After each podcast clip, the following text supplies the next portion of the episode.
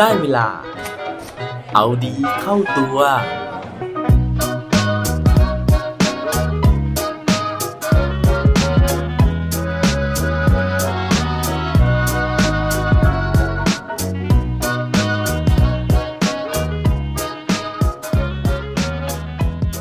คุณเคยเจอเรื่องราวปาฏิหาริย์บ้างไหมครับ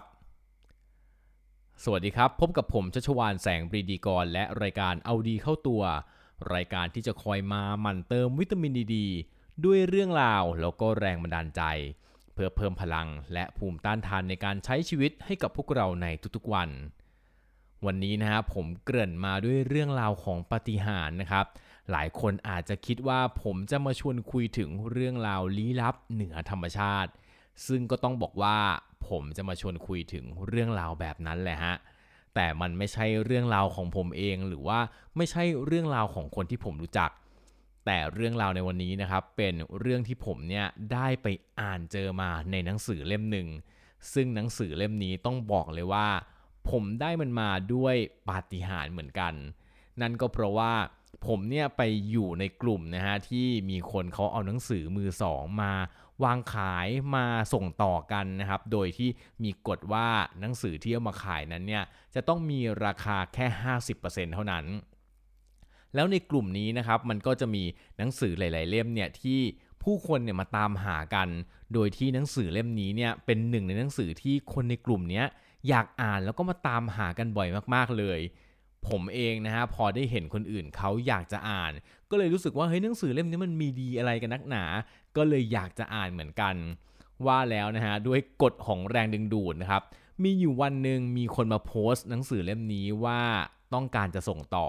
แล้วผมเนี่ยก็บังเอิญโชคดีมากๆ ที่เห็นโพสต์นั้นเป็นคนแรก แล้วก็ตัดสินใจที่จะ confirm ซื้อหนังสือเล่มนี้มาในทันที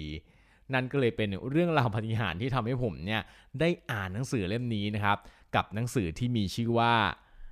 ปาฏิหาริย์ร้านชำของคุณนามิยะ ซึ่งเขียนโดยนักเขียนชาวญี่ปุ่นที่ชื่อว่าฮางาชิโนะเคโงะส่วนเรื่องราวในหนังสือนะฮะมันจะเกี่ยวข้องกับปาฏิหาริย์ยังไง ปาฏิหาริย์ที่ว่าเป็นเรื่องราวเกี่ยวกับอะไร ถ้าพร้อมแล้วนะฮะไปฟังเรื่องราวพร้อมกันได้เลยครับ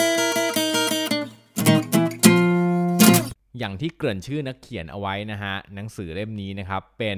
ผลงานการเขียนนะฮะของนักเขียนชาวญี่ปุ่นที่ชื่อว่าฮางาชิโนะเคโงะซึ่งใครที่เป็นแฟนหนังสือ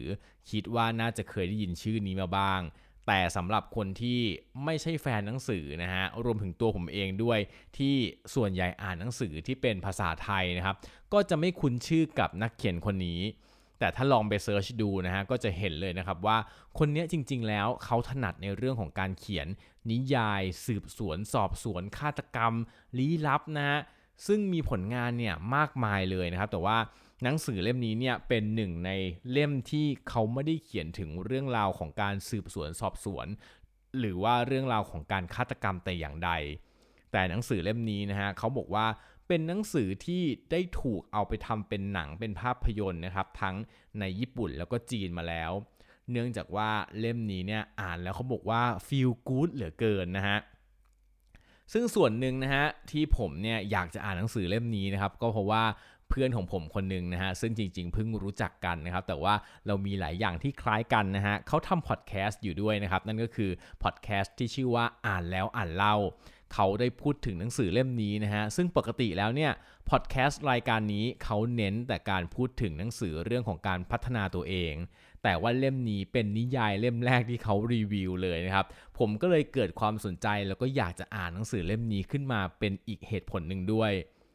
ทีนี้มาเข้าเรื่องกันนะฮะว่าหนังสือเล่มนี้เนี่ยมันพูดถึงอะไรนะครับ ก็ต้องบอกว่าพล็อตเรื่องค่อนข้างจะแปลกนะฮะก็คือว่ามีร้านชำอยู่ร้านหนึ่งนะฮะซึ่งเป็นของคุณนามิยะตามชื่อเรื่องเลยนะครับมีอยู่วันหนึ่งนะฮะตอนที่เขาเนี่ยเริ่มหมดไฟในการทำงานในการที่จะขายของ แต่ว่าปรากฏว่าเขาเนี่ยไปค้นพบนะฮะว่าตัวเองเนี่ย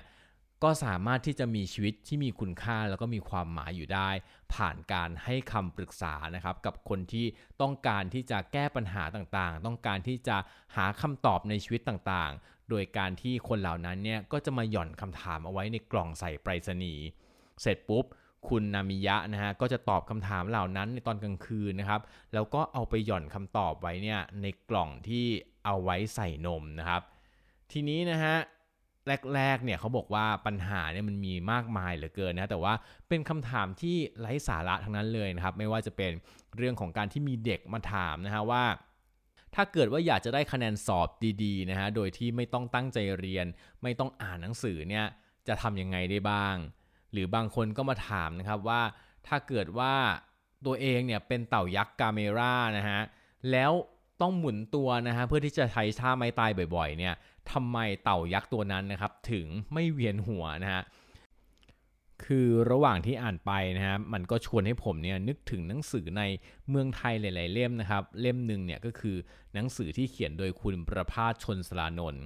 ซึ่งเป็นเรื่องราวของการที่คุณประพาสเขา เอาจดหมายนะฮะที่มีคนเขียนคำถามต่างๆ มาถามเขา แล้วเขาก็มานั่งตอบนะครับ ซึ่งหลายคำถามเนี่ยก็มีคำถามที่ไร้สาระคำถามที่เราเคยคิดนะฮะว่าเฮ้ยเขาถามแบบนี้มาได้ยังไงนะครับ แต่ว่าคุณประพาสเนี่ยก็จะตอบคำถามทุกคำถามนะฮะด้วยมุมมองที่แปลกดีนะครับ คล้ายๆกันเลยนะฮะ ไม่ว่าคำถามเนี่ยจะไร้สาระแค่ไหน แต่ว่าคุณนามิยะก็จะพยายามอย่างเต็มที่เลย ในการที่จะตอบคำถามเหล่านั้นเนี่ยให้มีประโยชน์กับคนที่ถามคำถามมาซึ่งพอผ่านไปนะฮะจากคำถามที่มันไร้สาระนะครับ มันก็เริ่มมีคำถามที่มีสาระเป็นคำถามหนักๆคำถามชีวิตเข้ามา ซึ่งคำถามนะฮะก็มีหลากหลายเลยนะครับ ครอบคลุมทุกเรื่องที่เกี่ยวข้องกับชีวิตของเรา ไม่ว่าจะเป็นเรื่องของสามีภรรยานะฮะผู้หญิงเนี่ยท้องนะครับแล้วก็ผู้ชายเนี่ยมีภรรยาอยู่แล้ว หรือเป็นเรื่องของผู้หญิงคนหนึ่งนะฮะที่ต้องตัดสินใจว่าเขาเนี่ยจะทำงานกลางคืน หรือจะทำงานประจำในตอนกลางวันที่รายได้น้อยกว่าดี รวมถึงเรื่องของเด็กที่จะต้องหนีออกจากบ้านนะครับ แล้วก็มีนักดนตรีคนหนึ่งที่กำลังตามหาความฝันว่าจะดำเนินตามความฝันหรือจะไปช่วยกิจการของที่บ้าน คือสิ่งเหล่านี้ครับมันเป็นเรื่องที่เกี่ยวข้องกับชีวิตเรานะฮะซึ่งผมเนี่ยขออนุญาตไม่เปิดเผย เนื้อหาในการที่เขาให้คำตอบกับคนที่มีคำถามเหล่านั้นนะครับเพราะว่าจะเป็นการสปอยสำหรับใครที่อยากจะไปตามหาอ่านนะครับ ซึ่งจริง ๆ แล้วเนี่ยนอกจากความสนุกของสื่อเล่มนี้จากการที่เราคอยลุ้นนะฮะว่าตัวละครต่างๆเนี่ยเขาจะทำตามคำที่ได้รับคำปรึกษาได้รับคำตอบมา แล้วชีวิตเขาจะเป็นยังไง สิ่งที่น่าสนใจกว่าก็คือว่าคำตอบที่เราได้รับรวมถึงคำถามที่เราได้อ่านนะครับบางครั้งถึงแม้ว่าปัญหานั้นนะฮะมันจะไม่ใช่ปัญหาของเรานะครับ แต่เหมือนกับที่หลายครั้งเลยที่เราได้ไปฟังปัญหาของคนอื่น แล้วมันทำให้เราได้ฉุกคิดถึงเรื่องราวของตัวเราเอง มันทำให้เราคิดอะไรหลาย ๆ อย่างได้นะฮะเราก็สามารถที่จะปลดล็อกปัญหาหรือว่าแก้ปัญหาของตัวเองไปได้ เหมือนกันเลยนะฮะเวลาที่เราอ่านคำถามนะฮะหรือว่าปัญหาของคนในหนังสือเล่มนี้นะครับหลายตอนเนี่ยมันทำให้ผมเนี่ยนึกไปถึงปัญหาของตัวเองนะครับนึกไปถึงเรื่องราวในชีวิตที่ผ่านมาของตัวเอง แล้วก็ได้เรียนรู้อะไรบางอย่าง ที่สำคัญเลยก็คือว่าหลายปัญหาในชีวิตนะฮะทั้งของคนในเรื่องแล้วก็ของตัวผมเองเนี่ยผมได้ค้นพบนะครับว่า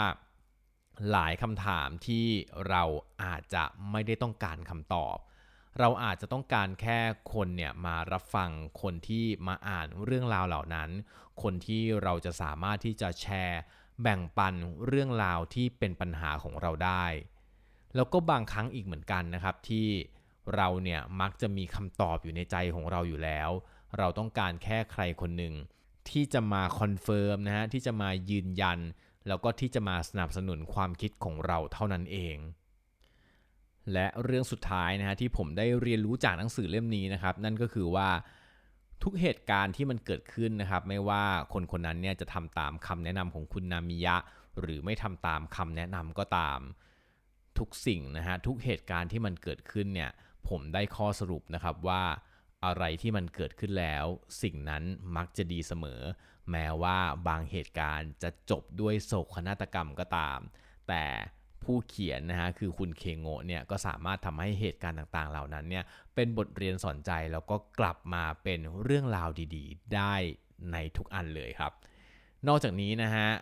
หลายคนเนี่ยตอนนี้ฟังอยู่นะครับ นอกจากจะได้ข้อคิดแล้ว อาจจะเกิดคำถามนะฮะว่าเอ๊ะแล้วปาฏิหาริย์ที่ว่าเนี่ยของร้านชำของคุณนามิยะเนี่ยมันปาฏิหาริย์ยังไงนะครับ ก็ต้องบอกว่าผมเนี่ยอาจจะข้ามในส่วนนั้นไปนะครับเพราะว่าเรื่องราวในหนังสือเล่มนี้นะครับมันพูดถึงเรื่องของการข้ามมิติหน่อยๆนะครับเพราะว่าคุณนามิยะเนี่ย เขาตอบคำถามอยู่จนถึงช่วงหนึ่งนะครับ แต่ว่าหลังจากนั้นเนี่ยก็มีกลุ่มโจรกลุ่มหนึ่งที่มาหลบซ่อนตัวอยู่ในร้านชำของคุณนามิยะนะฮะหลังจากที่คุณนามิยะเนี่ยไม่ได้อยู่ที่บ้านหลังนั้นแล้วนะครับแล้วก็มาทำหน้าที่ในการตอบคำถามต่างๆนะให้กับคนที่มาถามคำถาม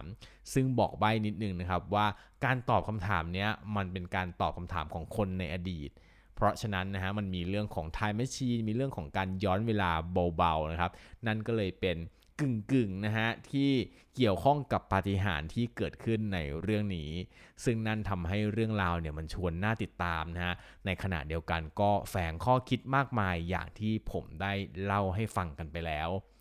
ใครที่สนใจเรื่องนี้นะฮะก็สามารถที่จะไปหาอ่านได้นะครับ ส่วนใครที่ไม่ชอบอ่านนะฮะก็ถ้าอยากรู้เรื่องราวในหนังสือนะครับก็ต้องทำใจนะฮะเพราะว่าผมเนี่ยไม่สามารถที่จะ เปิดเผยเนื้อหาในหนังสือได้จริงนะครับเพราะว่าอยากไปให้อ่านเองนะครับ เพราะว่ามันจะได้อัธรสอย่างมากเลย หวังว่าเรื่องราวในวันนี้นะฮะจะช่วยให้เราเนี่ยเข้าใจตัวของเรานะครับ ในยามที่เรามีปัญหาว่าบางครั้งนะฮะสิ่งที่สำคัญที่สุดก็คือการที่มีใครสักคนหนึ่งเนี่ยที่เราจะสามารถแชร์ปัญหานั้นได้ และอย่าลืมนะฮะว่าทุกสิ่งทุกอย่างที่เกิดขึ้นแล้ว สิ่งนั้นดีเสมอครับ และปิดท้ายวันนี้ด้วยโคดดีโคดโดน เขาบอกไว้ว่า don't look for a miracles you yourself are the miracle บางครั้งปาฏิหาริย์ที่สำคัญที่สุดนะฮะ ก็คือตัวของเรานั่นเองครับ อย่าลืมกลับมาเอาดีเข้าตัวกันได้ทุกวันจันทร์ พุธ ศุกร์ พร้อมกด subscribe ในทุกช่องทางที่คุณฟัง รวมถึงกดไลค์ กดแชร์ เดอแบ่งปันเรื่องราวดีๆ ให้กับเพื่อนๆของคุณผ่านทุกช่องทางโซเชียลมีเดีย